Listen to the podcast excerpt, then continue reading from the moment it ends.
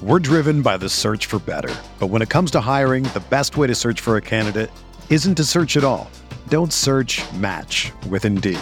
Indeed is your matching and hiring platform with over 350 million global monthly visitors, according to Indeed data, and a matching engine that helps you find quality candidates fast. Ditch the busy work. Use Indeed for scheduling, screening, and messaging so you can connect with candidates faster. Leveraging over 140 million qualifications and preferences every day, Indeed's matching engine is constantly learning from your preferences, so the more you use Indeed, the better it gets. Join more than 3.5 million businesses worldwide that use Indeed to hire great talent fast. And listeners of this show will get a $75 sponsored job credit to get your jobs more visibility at Indeed.com slash BlueWire. Just go to Indeed.com slash BlueWire right now and support our show by saying that you heard about Indeed on this podcast. That's Indeed.com slash BlueWire. Terms and conditions apply. Need to hire? You need Indeed.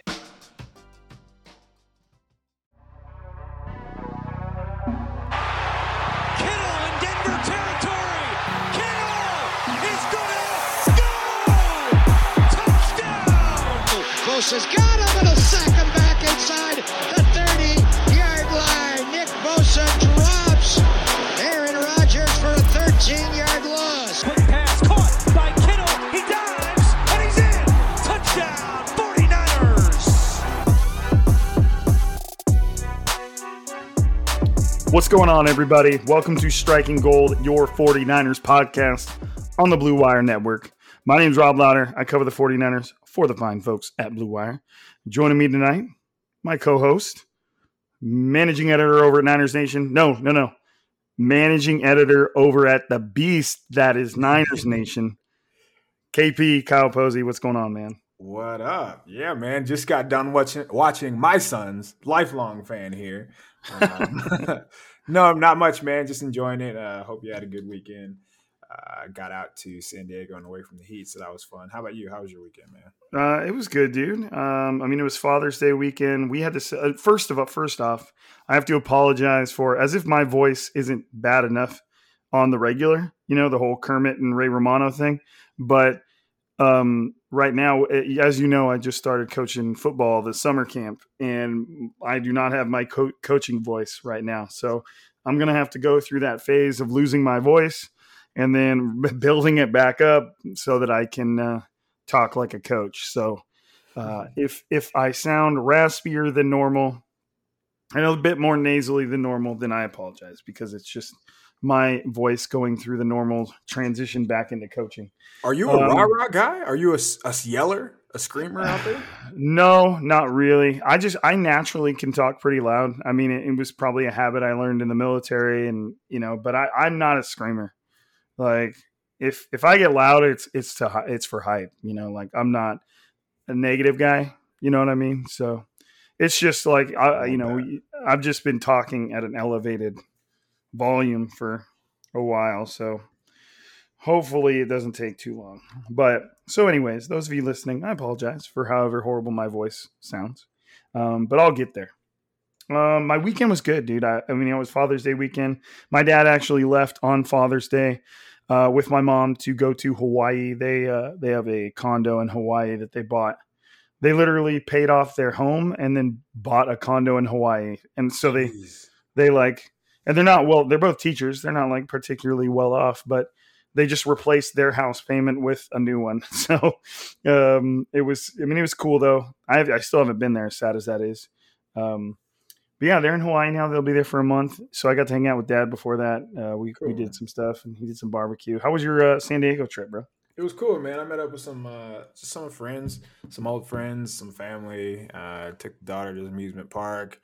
Got to the beach. It was cool just to to get away from triple digit weather and to see overcast, which not used to. oh that. man i love overcast bro Best weather, right? I swear that's the best weather. it's the best football weather too Yep, hundred percent. It was overcast. It was like high sixties, low seventies, so couldn't beat that at all. No, complaints. That's awesome. I uh I looked at the weather for Hawaii right now. Like the, Hawaii right now, it's like the high for the next like eight days is like 83 degrees every day, and the low is like 64 degrees every day. Like it's like it fluctuates like one degree Just On a daily basis. by looking at that. By the way, I know, man. I know because KP and I, KP, KP's in Arizona. I'm in Central California. We bear, we're both dealing with very, very similar weather right now. It's it's consistently in the hundreds, but it is what it is. It is what it is. Um, 49ers. I mean, still finding random ways. Maybe it's more of just the NFL in general giving us something to talk about.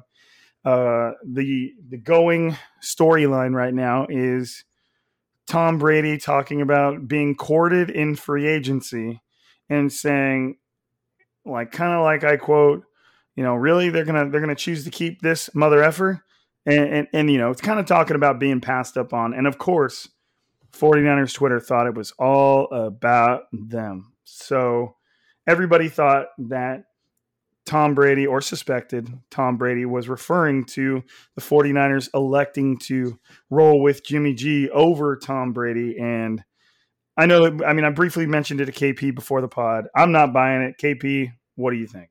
yeah, man. Just think about it.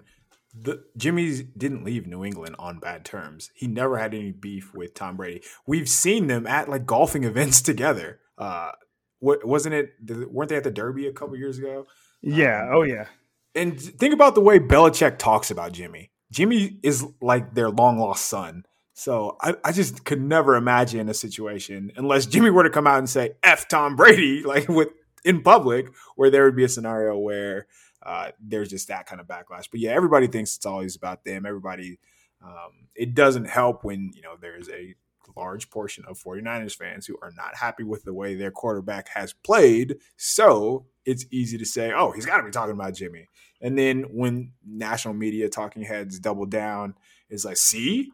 But, uh, man, not ideal. But again, I don't think it had anything to do with Jimmy G. I, if anything, it was probably talking about like Carr, if we want to talk about former Bay Area teams. Um, but even then, I, I just don't think it is this big of a deal. You can tell it's the offseason. You can tell it's June. When we're worried about a quote from Tom Brady when there's no context, and we probably won't find out the real answer even when the episode does drop.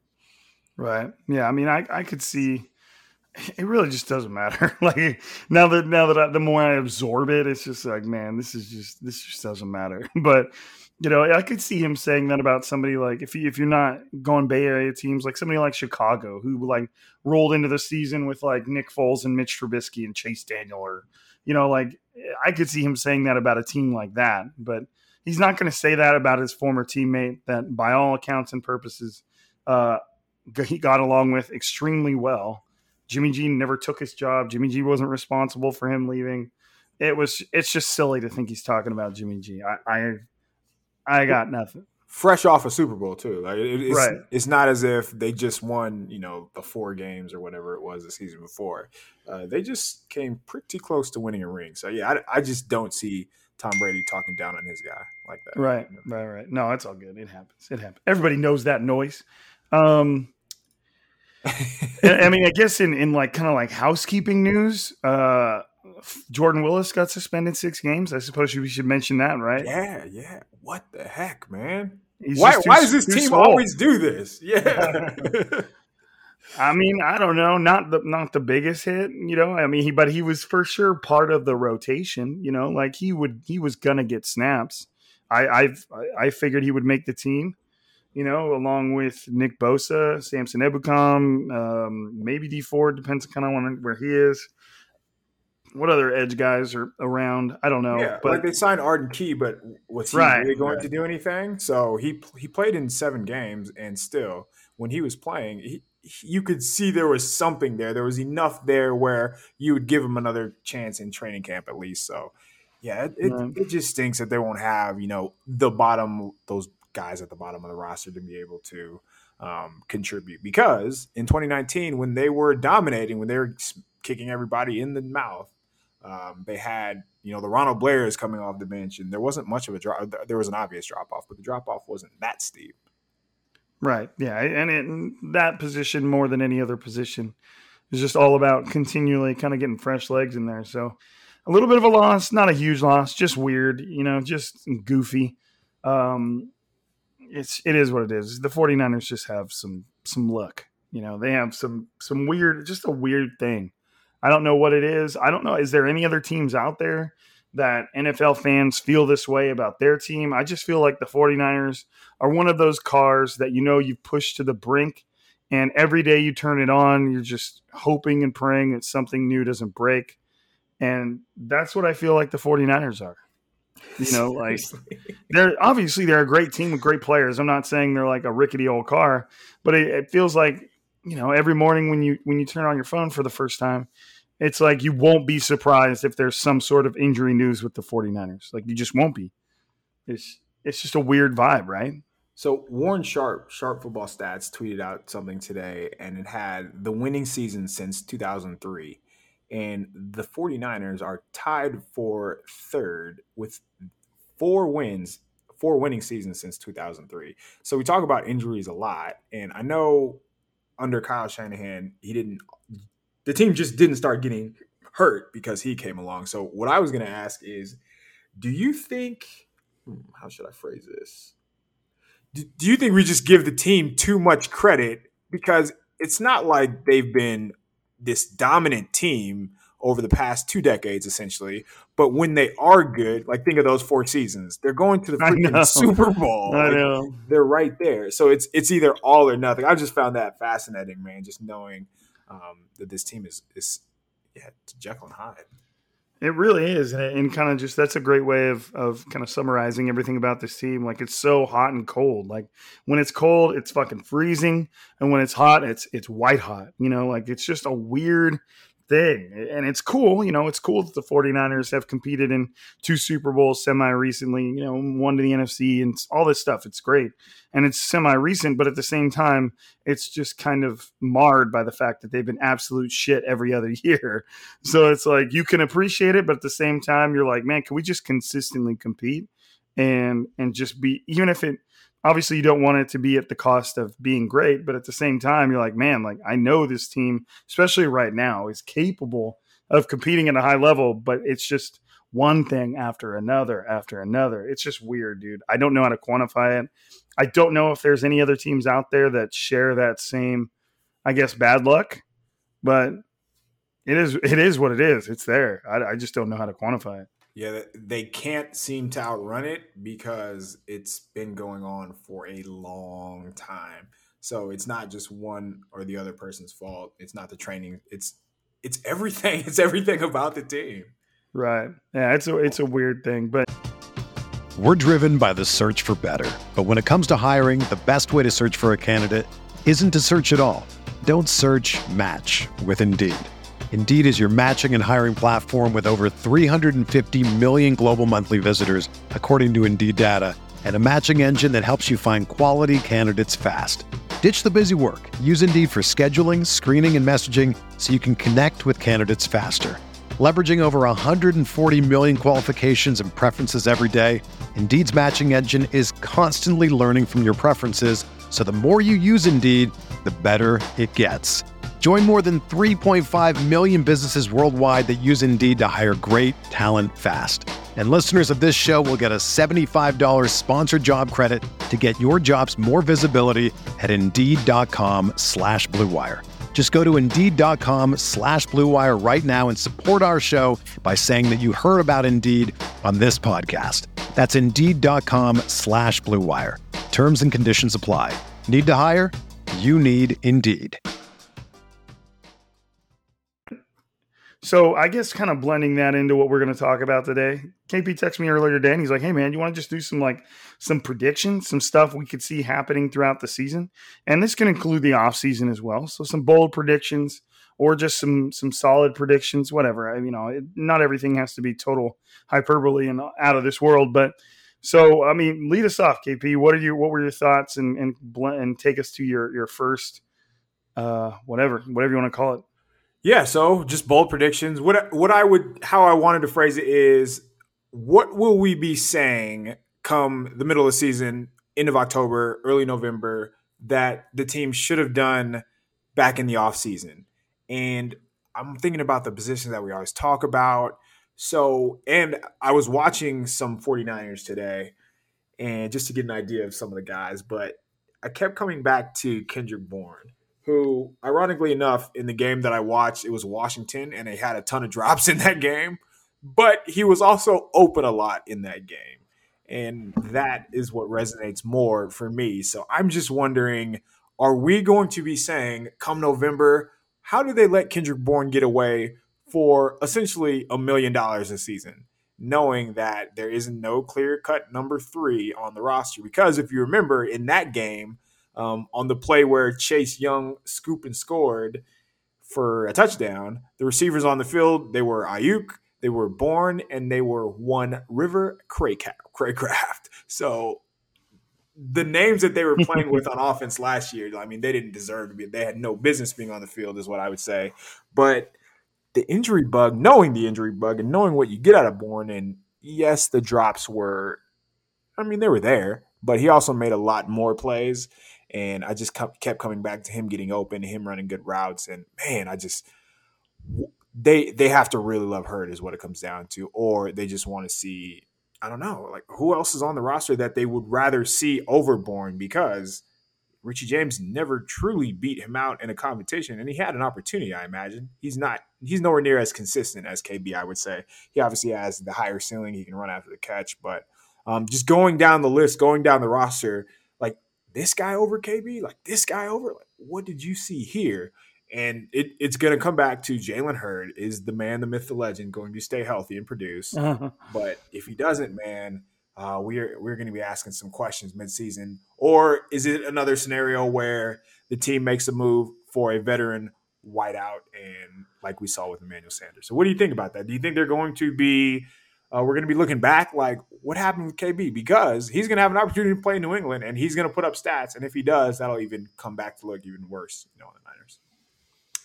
Yeah, I think the big thing with not bringing KB back with me, and, and I, for the most part, I kind of understood why they were going to do it, but I also understood why they did it under the assumption that they were going to kind of address the wide receiver position this offseason in some way. Uh, you know, like I, I pegged them for maybe one or two receivers during the draft. You know, like and, and they really didn't do much at all in that position other than an undrafted free agent. So it, it, really to me the loss of KB kind of ref, like it makes me think of the things around him. Like Deebo Samuel, can he stay healthy? Because if you lose him, not only were you in a predicament trying to replace KB, but now you've moved instantly moved beyond that. Have you replaced Kendrick Bourne? Because if you haven't, now you have two receivers that are just kind of in the air. So to me, it, it, the it's just the fact that the receiver position's operating kind of precariously on a on, you know it, it could go either way, and it really only takes one injury from you know a Deebo Samuel. Brandon Aiyuk hasn't really shown much. I mean, obviously he had a little bit there, but from a Deebo Samuel who's kind of struggled to keep himself in game shape, be in the right space when it comes to his body. So they're just kind of rolling the dice there, and I don't know if I like it. So I can feel that, man. And it's not that we're not saying that Kendrick Bourne was like, oh my God, how can you let him walk out the door? We're just saying you're losing a very, very steady and reliable part of your offense. And that's something that can bite you in the butt pretty quick. Oh, yeah. So we'll see. We'll see. All right. My first prediction, and this kind of has to, and this is just me. We joked about before we hit record that I was like, dude, all my predictions are positive. And KB's like, well, I could be the, I could be the bad cop. I was like, all right. So, um, my first prediction, and this is, this has nothing to do with the actual season but I'm going to just be, you know, like head in the clouds. Nothing can bring me down type positive here. I'm going to say the 49ers will not suffer a single additional season ending injury for the rest of the offseason through training camp. Jesus, Rob. I know. You said bold. I am maxing this out right now. You took it to another level before we could even we didn't even work our way up. Okay. Why do I, you think this? Tell me. Because it just can't get any worse. like the shit that this team has gone through over the past couple years is just unbelievable. And I just think and, and I as I say the team should turn a corner there's already been three season ending injuries so far. You know, they already lost Justin Skule, they lost Jeff Wilson Jr., they lost uh, Tarvarius Moore. So I'm just like, you know, like let's just throw some good luck on the situation, some some some hopes and prayers, and maybe it'll work out for him because at some point it just has to change. There are teams that routinely go the offseason without a single season ending injury. Like it happens a lot. Like it happens a lot. Now, there are plenty of injuries that you hear about, but at the same time, there's still so many teams that go through the offseason without a single eh, single season ending injury. The 49ers have always had already had 3.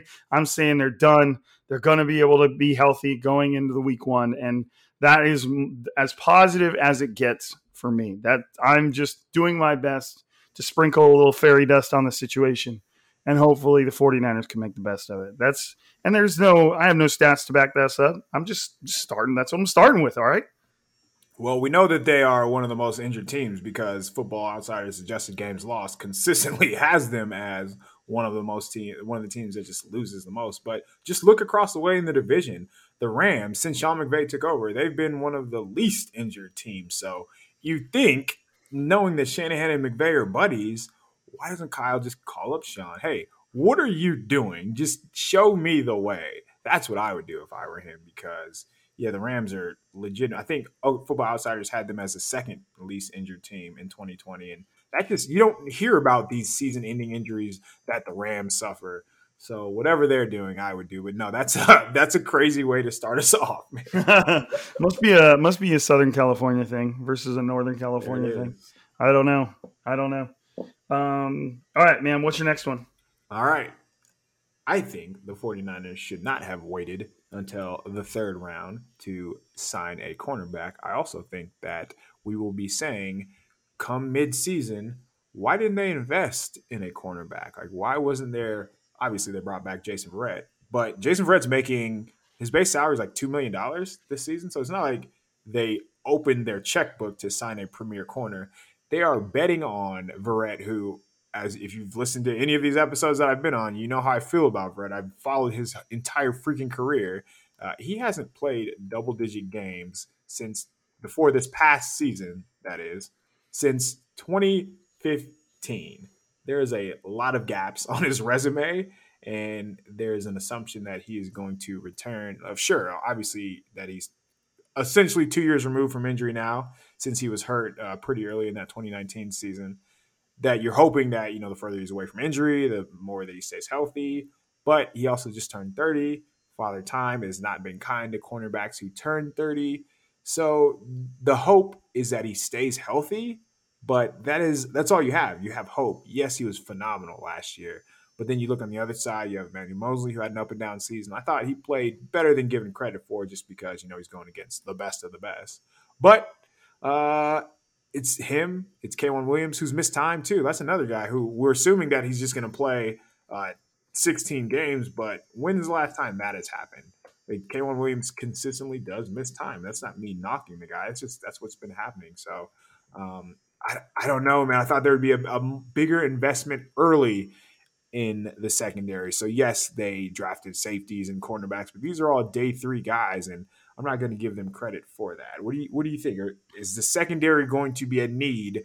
come the middle of the season because the reason I say that it feels like that's been the case the last few seasons where you know the younger guys are having to play like the Marcel Harris, Marcel Harris's, the Tarvarius Moores. They're having to be on the field earlier than, or just you know more often than you, what you'd like. You know, I agree too, and and for some reason, when you when you said when you said that project, prediction to me before we started recording, I thought you said quarterbacks. I was ah. like, I was like, oh, okay, quarterbacks, cool, man. Like, I guess they could have added one, uh, uh, but they got Jimmy and Trey. But but the corner thing, I completely agree with. I, I do think now, you know, could Emmanuel Moseley, Jason Verrett, and K'Waun Williams end up being great? Yes, absolutely. But that's on the very, very bright side of things. And you're talking about, you know, an Emmanuel Moseley that struggled with injuries last year. And when he was healthy, was like borderline getting benched um, by multiple players. You know, yes. he Ahkello Witherspoon kind of stepped in in front of him, and you would think that Emmanuel Moseley, when K'Waun and uh, what was uh, what was the guy that replaced K'Waun last year that tore his ACL? Uh, Jamar Taylor. There you go. I was thinking Taylor, but I was about to say Julian, and I was I knew that was a different 49ers player. Um, you know, and and they brought in Dontae Johnson, which he actually didn't play that bad considering what we've seen from him. But so essentially, uh, you know, you had two chances for Emmanuel Moseley to get on the field once he regained his health, and he couldn't. So you're kind of counting on him to both stay healthy and play well across from Jason Verrett, who you're also counting on to stay healthy. Uh, you know, in uh, surrounded surrounding K'Waun Williams, who you're also counting on to stay healthy. So it could very easily be great, but it could just as easily all come tumbling down. And the 49ers could be in a very rough spot there. Like essentially what I took this offseason as is hey, we're we're getting Nick Bosa back. We'll be okay. That's what it uh it essentially seemed like. So they signed Samson Ebukam, but he's never really rushed the passer full time. They're hoping for Bosa to be Bosa and Javon Kinlaw to take the next step. So they might be fine if that were to happen. And I'm not saying this team is going to be like a bottom 15 defense. I still think they're going to be in the top 10, probably in that 5 to 10 range in a lot of stats, which is still really freaking good, especially if the offense is, you know, as good as we think it will be. But cornerback is such an important position. And if, as we saw week one, shoot, when you have a guy like DeAndre Hopkins and you don't have anybody to stop him, good offenses are just going to eat you alive, man. Right. Yeah. It's it's gonna be. They're just walking a fine line at so many different spots that I, I guess you always are as a team. You know, there's a there's so many positions and so many teams out there that are one injury away from really being a different team. You know, obviously you can point to quarterback. That's easy, but at a lot of spots, you know, it's it's just the way it is. But it feels a bit more precarious for the 49ers than it usually does. So it could be bad. But taking, you know, allowing the good cop to step in and brighten everybody's day up a little bit. I think, and this one doesn't even feel bold to me. Doesn't even feel bold. I think the 49ers are going to have a top five. I guess it's a little bold, a top five offense and a top five defense this year. I think they're going to have both. Both of them? Hell. I think both of them are. And I don't care if it's Jimmy G. I don't care if it's Trey Lance and obviously that that depends on health on both sides of the ball. Um, but I could I just have this weird feeling about this year, and I could be completely wrong. I just feel like you have a lot of guys at every position that have some experience. You know, as long as they can stay healthy, I think Jimmy G, if he plays, he's going to be pretty good. I think if Trey Lance steps in, I think he's going to be pretty good. Uh, you know, you've got George Kittle's healthy, Brandon Aiyuk's out there, who I'm expecting to take a massive step forward. I think, and it's another one of my predictions. I think Raheem's going to have a huge year, especially with somebody like Trey Sermon kind of breathing down his neck a little bit. You know, I expect, I expect the defense to just be insane. Like, I think again, how many times do I have to say if everyone stays healthy? I feel like that is like the San Francisco if everyone stays healthy. You know, like that right. that should be their name instead of the 49ers at this point. But it's just so much talent all over this team. And if everything just clicks a little bit, they could be really good. You know, like this team could compete against the 49ers Super Bowl team, no problem. Ooh. You know, like uh, there's just not a whole lot to not like there.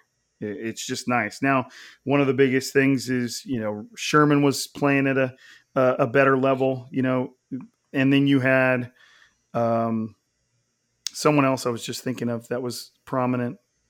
Obviously, Jimmy G, but it's just I, I I see good things for this team in its current state. That can change in an instant, but this defense to me is going to be pretty relentless. I think it's going to be whatever.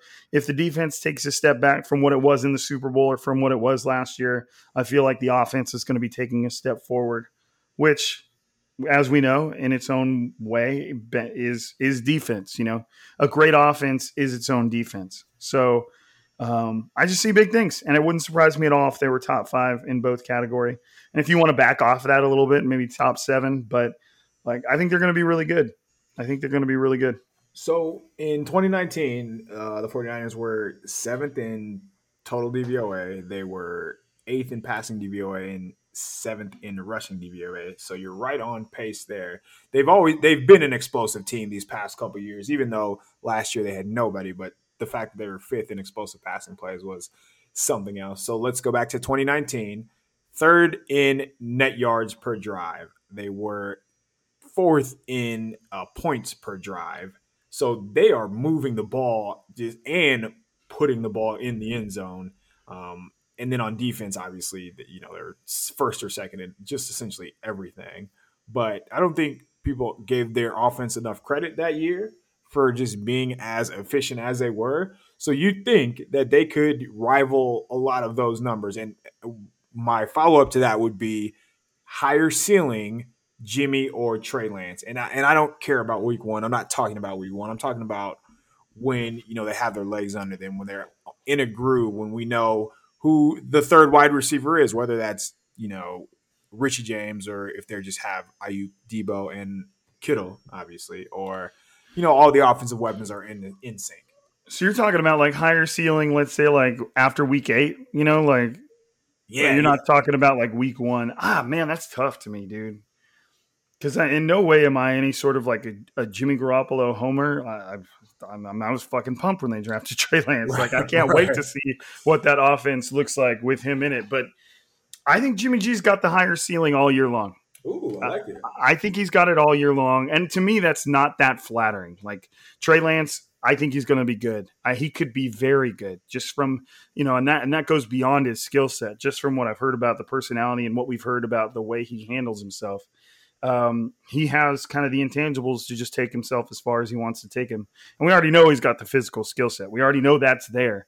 You know, the the the arm strength, the the, the just the body type, the you know the frame. It's all there but he's still a rookie and yeah. he still is entering into one of the most complex offenses in the NFL. And it, it, to me, Jimmy just has too much experience. And, and, to me, even if that's mediocre, good, you know, goodish, whatever you want to classify as Jimmy Garoppolo, that's a lot of very like high end experience. Like Jimmy Garoppolo has gone through the playoffs and competed in the Super Bowl. So it's you can't just be like that shit don't matter. It it's it matters a lot, and he's got a. I mean, how many years? He's got a what a four year head start on Trey Lance in this offense. Yeah, man. Like so, you can't just discount that. So I'm just for this season, I would think Jimmy G has the higher ceiling as far as just what I would expect both players to achieve. Now, if you're talking ceiling, the the you know for Trey Lance, it's like that's way higher than Jimmy G's. But we're talking this season. You know right. what I mean? Like the heights that I think. If you would have said two years, then I feel like my answer would be Trey Lance, and I wouldn't really think twice about it. But I think this season, I think that's fair to give it to Jimmy. But what do you think? Well, there's going to be an. It's inevitable that Trey Lance is going to go through rookie growing pains. Like he's going to make a throw that's going to make you scratch your head, and who knows? Like he might have. It seems like, that. You're right. right. that is fair. Yes, but who knows? Like for a rookie, you would imagine it's not going to be a Justin Herbert 31 touchdown, 10 interception type where he throws over 4,000 yards. It's probably going to be closer to what we see from every other rookie. So, uh, like Tua, Tua was 11 and 5, and sure, he his touchdown interception ratio, but it's not going to be like that low. It's going to be somewhere in between, I imagine. I, I have a hard time be, because I know the type of play caller Trey Lance has, and he's going to put him in advantageous situations. So he's going to be throwing to open guys because Jimmy has been doing that this entire time as well. And knowing that they have a stacked offense around him, I would not be surprised to see Lance have, you know, a very good Kyler Murray type of season where they're always playing ahead of the chains, which is what really matters. But I don't know, man. I, I I I'm always a little leery about giving rookies too much credit, no matter what I think about them, because a defensive coordinator they're going to throw everything at them. They're going to throw looks that they haven't seen, and just with Lance not having played that year, I don't know how much that is going to affect him. So if you were if someone were to tell me Trey Lance should start week one, he's better than Jimmy, and let's just you know let him learn on the fly. And by week eight, nine, ten, the 49ers will have an idea of who he is, and that way, you know, their offense will be humming. Sure, understood. If they all, if you were also telling me, hey man, Trey Lance is he's struggling a bit, he's not consistent, we need to roll with Jimmy. Jimmy is, you know, even kill, and he's looking sharp, he's looking healthy after coming off the knee or an ankle, and that would make sense to me as well. So I don't know if there's a right or a wrong answer, but it's just fun to see or just to hear everybody talk talk through it, I guess. Yeah, it, it wouldn't necessarily surprise me if Trey Lance like had one of those like holy shit, like this guy could start now. And like Kyle Shanahan and John Lynch were like, start making calls because we just need to get this guy in there. Like it wouldn't that wouldn't shock me. Well, But what I, I you calls know, could you make? I don't know, man. I get Jimmy at this point. I don't know, dude. It's tough. Yeah, it's tough. twenty five just- man. Right. It could just it could be all over the place. I just don't know looking at the way the current teams are. You, the 49ers are probably hoping, you know, obviously it would all stem off how Trey, Trey Lance looks in the offseason, but probably hoping for like one of those Sam Bradford scenarios where a team's quarterback gets hurt and they have to trade for somebody like that and give up more than they want to give up because the other team has all the leverage. You know, I, they would, that to me would be the main precursor to somebody offering the 49ers more than they could turn down. And, you know, you think about it, that doesn't even have to mean that Trey Lance looks amazing.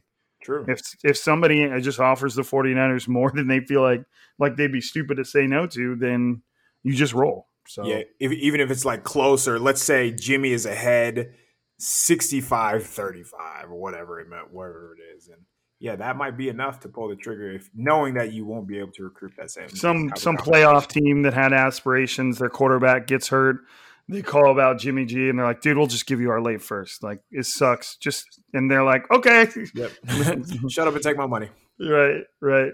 It's like that scene from Moneyball when he when he just hangs up the phone and he's like, I think he was gonna say something else. And he's like, when you get the answer you want, hang up. Yes, So- I love that. That's great. You should know all the one-liners from that movie. I know, man. I know. It's bad. It's awesome. Okay. So did you have another prediction? So I think that investing in their offensive line, Alex Mack specifically, will be the reason that the 49ers do have a top five offense this year. Yes, Trey Lance has a chance to be awesome. Yes, Jimmy G will probably bounce back, but having five guys up front who know what they are doing is going to go a long way for this team. So, not sure what Aaron Banks is going to look like. Um, he could be great. He could be average. I'm expecting him to just be consistent. But knowing that Alex Mack just doesn't make the same kind of mistakes that Daniel Brunskill would make, who I mean, the dude was playing in the AAF a couple seasons ago, so it's it's tough to be too down on him. But the upgrade, Right. Yeah, that's a good point. yeah, the upgrade from Mack to Brunskill, just as far as knowing who to block in pass protection, um, knowing where to go, getting to your spots in the run game. I just think that signing is going to be what takes the offense to another level because now the quarterbacks are going to have time to scan the field. Now the running backs may have that cutback lane. Now the running backs will be able to stay on their path a little bit longer because they don't have to avoid somebody in the freaking backfield because there was miscommunication up front. So uh, that's going to go a long way for these guys. I think I think that that will pay off in even more dividends. I, th- I no matter what, you you got a huge upgrade along the offensive line. That I, I I love that you brought that up because I don't think the offensive line and the moves they made there get enough love. You know, I think sounds like McGlinchey had his oh shit season Yeah. and he's going to do what he's got to do. You got Aaron Banks, uh, you know, it- you got all these guys that just and Laken Tomlinson and Trent Williams are they'll probably be even better. You can expect them to be even better than they were last year, just based on a you know um, a cohesion, uh, a camaraderie standpoint, knowing what each other's doing. Uh, that should be more. And then you know Alex Mack, a guy like that, that is what you want to have if Trey Lance starts more so than Jimmy Garoppolo. Not that Jimmy Garoppolo can't benefit from a guy like Alex Mack, but the you know Trey Lance stepping up and having a truly veteran center like that that can take a lot of the stuff that Trey Lance may have been used to doing in college off of his plate. You know, like that's that's a huge yeah. deal, man. The less he has to think about, the better. Like to, to have a veteran center in meetings with you to talk through things right. uh, or while you're at practice to you know to go over hey did you see it like this hey i saw it like this so yeah that that is just such a help for as far as the learning curve goes Yeah, that's a great point. I like that, and it was positive too. Welcome, welcome. so I was Um, watching uh, in the game. The, the game that I was watching, uh, Mullens took a drop. Laken Tomlinson rides his guy out of the gap where he's trying to go. Mullens runs, it drifts into to the left, right to Tomlinson's guy. Tomlinson gets charged with a sack. There's no way that that play would be on Tomlinson, but because you don't have a quarterback who knows what he's doing, for lack of better words, Mm-hmm. uh, it, it look it makes Tomlinson look bad. So uh, the trickle effect um, for the offensive line, just with having you know healthy guys up front, will be great for them. What do you got? Where are you taking us next? Um, I'm gonna go back to my. I'm gonna keep it on the positive side because I mean, maybe the reason all my shit was positive was because I was just done talking about negative shit with this team. Like, like I already feel bad enough for them. Like it just seems like there's always something, and I'm just not gonna kick him anymore. But I'm gonna go back to my boy Raheem, and I am going because I feel like everybody is jumping on the Trey Sermon bandwagon, and that is by no means a bad thing. I, you know, going jumping deep diving into Trey Sermon was like one of the more positive experiences I've had with a draft prospect in a while. Like there, Very he just does. player. Yeah, he just does some really unique things that you're not used to seeing from a running back. But I think people are forgetting a little bit just how good Raheem is, especially in Kyle Shanahan's offense. And I feel like having somebody like Trey Sermon, who obviously by his draft position and his talent level, uh, you know what the 49ers think of him. You know what they want to do with him. You know they at least want him to be, um, you know, the the number two. You know, the the the right hand. Uh, you know, and with Raheem being the left, but I think Raheem's going to come out. I think he's going to have a. I think he's going to have a huge year. And I put. I don't know if, if I should ramp this up. I think that Raheem Mostert is going to account for over 1,400 all-purpose yards. Hello. So I think that he, I could see that panning out like something like 900 to maybe like 900 ish to a thousand rushing, and then adding in I don't know a, a reasonable three or 400 yards in the pass game. I don't think that's that crazy, but I just feel like, especially with the fact that if Trey Lance steps in there, that makes the 49ers want to run the ball even more. Um, the receivers, they they're good. Deebo Samuel and Brandon Aiyuk are good. I I especially assume Brandon Aiyuk will be good. But I still think the 49ers are just going to want to run the ball a lot, a lot, a lot. And I think that Raheem is going to stay healthy, and I think he's going to have a huge year. So I'm going to go with 1,400 all purpose, and you can kind of mix and match that how you want. He's obviously not nearly as much of a, a receiving back as, as he could be, and that could be just based on utilization or whatever. Right. But um, I think he's going to have a big year. I, I think he's going to do Raheem things and bite off 60 plus yard plays like they're nothing, and big big year for Raheem. So my bold prediction heading into last season was that he would play so well that he would garner MVP attention. And the first two games, like 90 yard gain, 90 yard gain. I'm like, told you, told you, told you. And then he just got hurt and he was never really able to uh, bounce back. But in that same Washington game today, he has speed unlike anybody else when the ball's in their hands. Like some guys can get to top speed, but he gets there within like a step and a half and he maintains it. And linebackers have zero shot.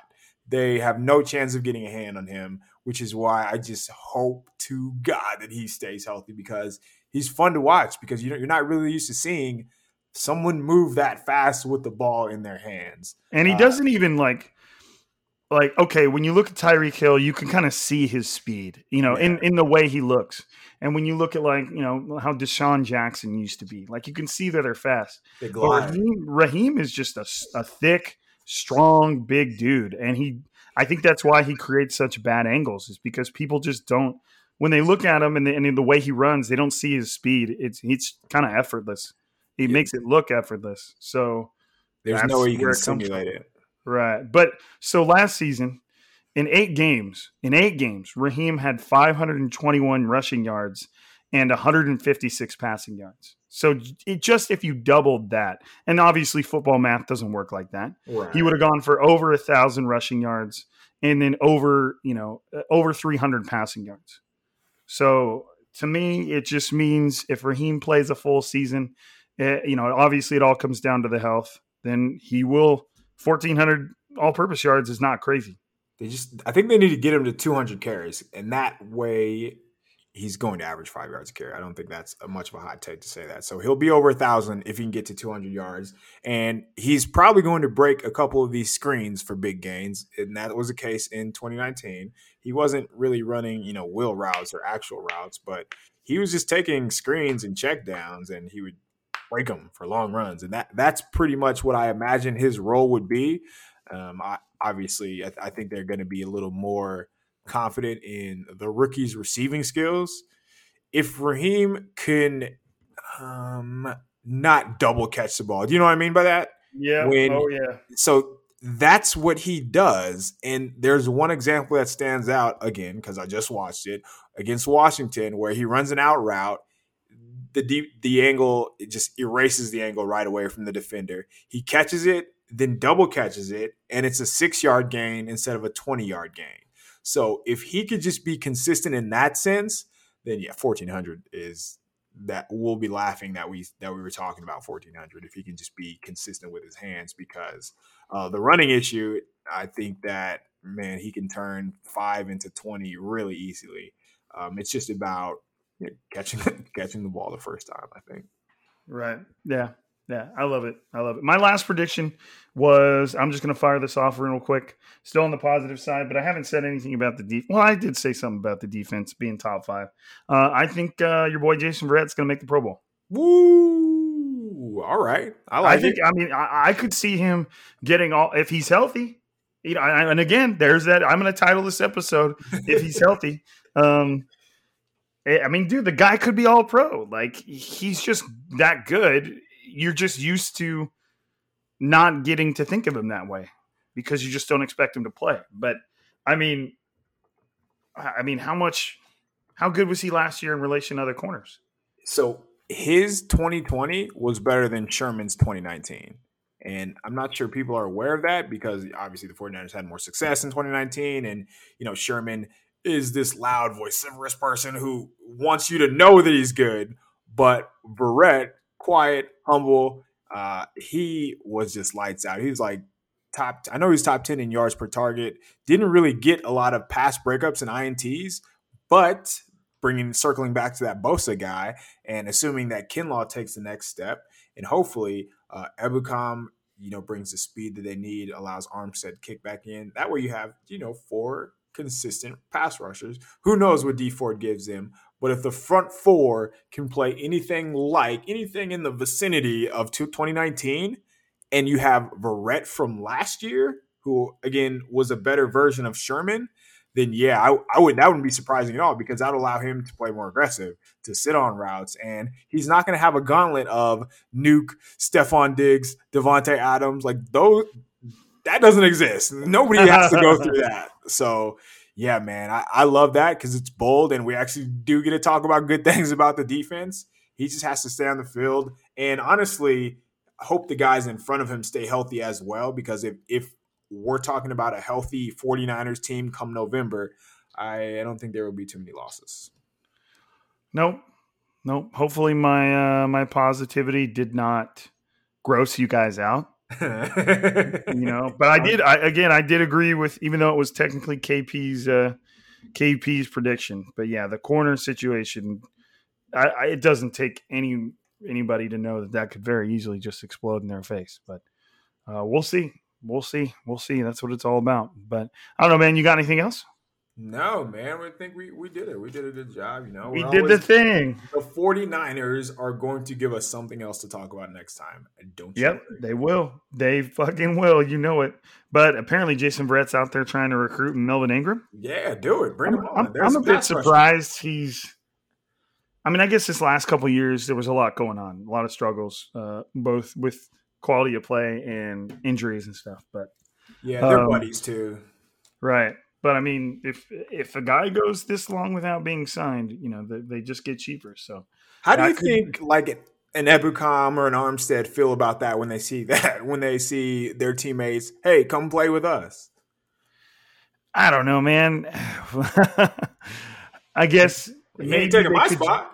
I know they could justify it in their own mind, given that that Willis just got suspended for six games, and you know it would be easy for Ebukam to say, "Oh, they're just bringing him in here to to uh to take up Willis's snaps." They're know, bringing, but- they're bringing Melvin Ingram in to take Jordan Willis. Uh, I Yeah. want, I want whatever he's drinking, if that's the case. right, right. Hey, man, when it comes to uh just keeping up your own mental stability, you'll you'll convince yourself of whatever you got to convince yourself of. But That would be a perfect fit, by the way. Like signing a Melvin Ingram, like he does exactly what they want to do on defense. So do it, go for it. do it.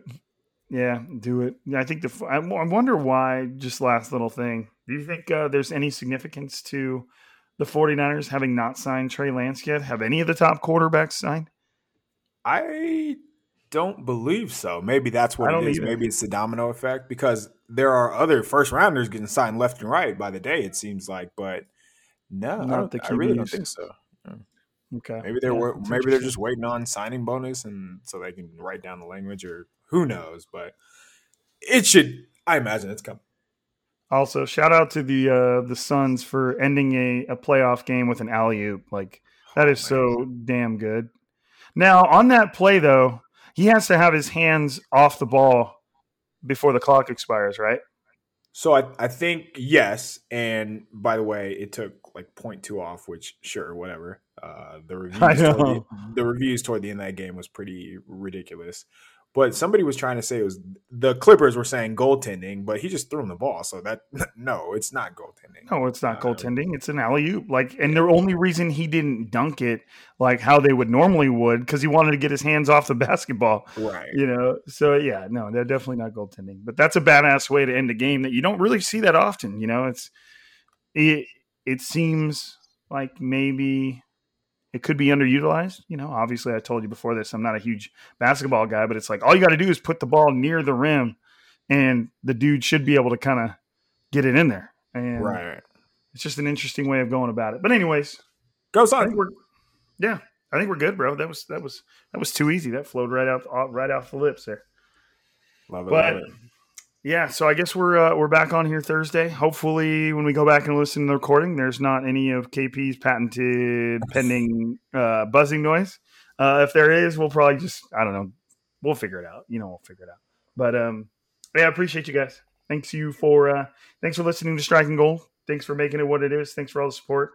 Uh, it's it means a lot. It means a lot. Like I said, we there'd be no point to getting on here and doing this if y'all weren't propping us up and making Striking Gold and Blue Wire what it is because it's been a little been a crazy little ride. Um, but that's it for today. Make sure you're following KP on Twitter at KP underscore show. He tweets all the time, um, nonstop, super funny. Like he's just easily the most entertaining Twitter feed you'll you'll follow. So, uh, and then you, you'll get about the same with me. There's just if there's nothing to talk about, I'm probably not tweeting. So that's just the way it is. But follow us on Twitter, do that thing, give us a rate, give us a review, give us a subscribe, give us a download, all those good things. Um, but again, appreciate you guys. This is Striking Gold. That's KP. I'm Rob, and we are signing out.